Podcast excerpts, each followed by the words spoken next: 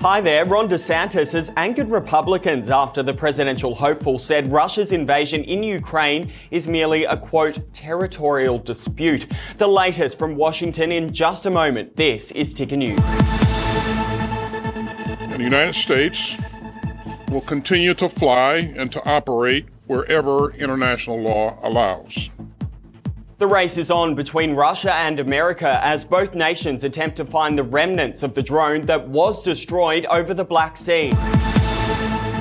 Shares in Credit Suisse have tumbled to record lows following the banking collapse in the US. We take a look at markets around the world in just a moment. The worst deal by an Australian Labor government since World War I. That's how former PM Paul Keating has described the AUKUS alliance. Plus, a multi-billion-dollar oil project in Alaska has divided the White House. Now, from our headquarters at Ticker Park to the world, this is Ticker News. Hello to our viewers right around the world. I'm William Howard. It's wonderful to have your company. We begin with breaking news this hour. Russia says it will try to retrieve the remnants of the US drone that crashed into the Black Sea. The MQ-9 Reaper drone plunged into the water after a Russian jet clipped its propeller. Moscow is continuing to deny these claims. Russia's Security Council secretary confirmed the nation is now attempting to find the aircraft. He also says the drone's presence in the Black Sea is confirmation the US is supporting Ukraine in the war. In Washington, John Kirby says the US is also searching for the aircraft, but stressed if Russia beats them to it, their ability to exploit useful intelligence will be highly minimized. We took steps to protect information and to protect to minimize any effort by anybody else to exploit that drone for useful content. US military officials believe the incident happened on Tuesday morning and the confrontation lasted for around 30 to 40 minutes. Russia reportedly dumped fuel on the drone several times before the collision. When it comes to retaliation, General Mark Milley says clearly the US does not seek armed conflict with Russia.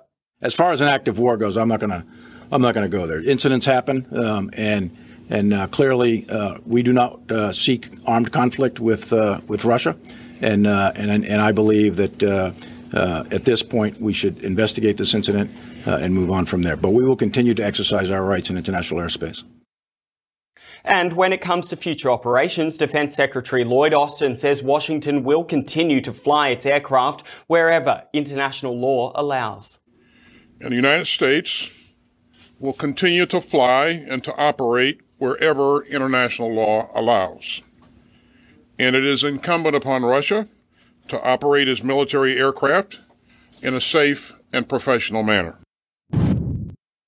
The worst deal by an Australian Labor government since World War I. That's how former PM Paul Keating is describing the AUKUS alliance. Keating fired in just about every direction during his appearance at the National Press Club on Wednesday. He lashed out at Australian lawmakers for investing $386 billion for a fleet of nuclear-powered subs from the US. Essentially, we've turned the place out. You know, in other words, we don't run the place ourselves anymore.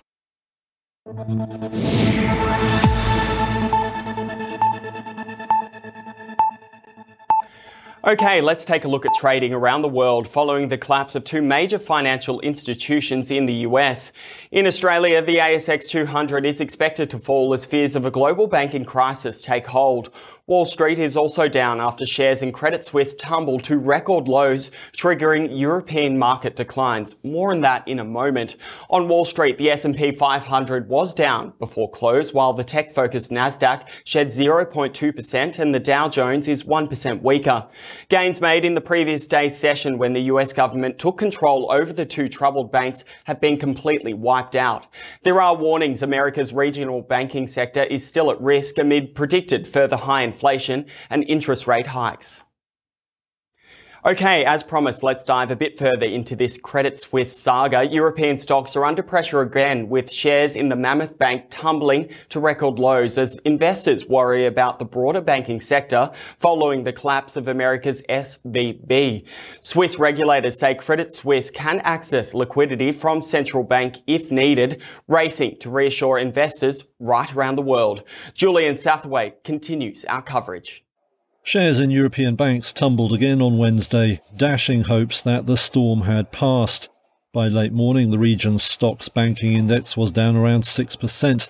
Credit Suisse was leading the way lower. The embattled Swiss bank saw its shares fall over 20%. It's faced a long series of scandals and seen huge outflows of capital. This week, it admitted to finding material weaknesses in its past financial reporting. On Wednesday, its top investor, Saudi National Bank, said it couldn't put in any more money. The turmoil for the sector comes after the collapse of tech-focused lender Silicon Valley Bank. US regulators have tried to assure depositors that any cash held there or in other banks remains safe. There's now also talk of tighter regulation for lenders, but contagion fears have pummeled stocks for the whole sector. They also pose a dilemma for central bankers. The US Federal Reserve had been expected to hike rates again to tackle stubbornly high inflation, but some market watchers think those plans may now have to be revised for fear of sparking deeper trouble for banks. US President Joe Biden has given approval for a multi-billion-dollar oil project to go ahead in Alaska. The project has the possibility to produce 600 million barrels of oil, but as Ticker's US correspondent Veronica Dudo explains, there are some within Biden's team that are critical of the plan. In a shocking about-face, the Biden administration has approved a massive oil drilling project in Alaska. The Willow Oil Project is a $7 billion oil and gas drilling venture in Alaska that has been given the green light by U.S. President Joe Biden. Land in the Natural Petroleum Reserve where the project is planned holds up to 600 million barrels of oil. The Interior Department made the announcement saying it's approved a trimmed-down version with only 3 drilling sites and less surface infrastructure than originally proposed to reduce the impact to local species and their habitats. The move is drawing cheers from the oil industry and the bipartisan congressional delegation from Alaska. It's important for the environment. Highest environmental standards in the world in Alaska. I used to be in charge of that. It's really great for American workers, right? 2,500 jobs is the estimate. These are a lot of union jobs. But progressive members of President Biden's own party are calling it a disastrous decision. We have to save the planet. We only have one. Young people who put Biden into office, this is their number one issue. If they stay home in 2024, we lose the election in 2024. Environmental advocates are expected to challenge the project in court. Reporting in New York for Ticker News, I'm Veronica Dudo. Senate Republicans are backing away from presidential hopeful Ron DeSantis after the Florida governor dismissed the war in Ukraine as, quote, a territorial dispute. Now, the war-torn nation has invited DeSantis to visit and see the conflict for himself. DeSantis is widely expected to run for president in 2024 and made his remarks in response to questions sent to possible Republican contenders. The former congressman says continued US support of Ukraine is not among the country's vital national interests.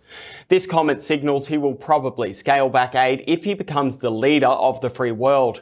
It also aligns DeSantis with former President Donald Trump. Meanwhile, speaking in Washington, Republican Senator Lindsey Graham says this invasion is much more than a territorial dispute. It's a war against Putin, and the West has to win. Okay, you're up to date for this hour on Ticker News. Stay with us, more updates in just a moment. You're watching Ticker News. More news is just minutes away.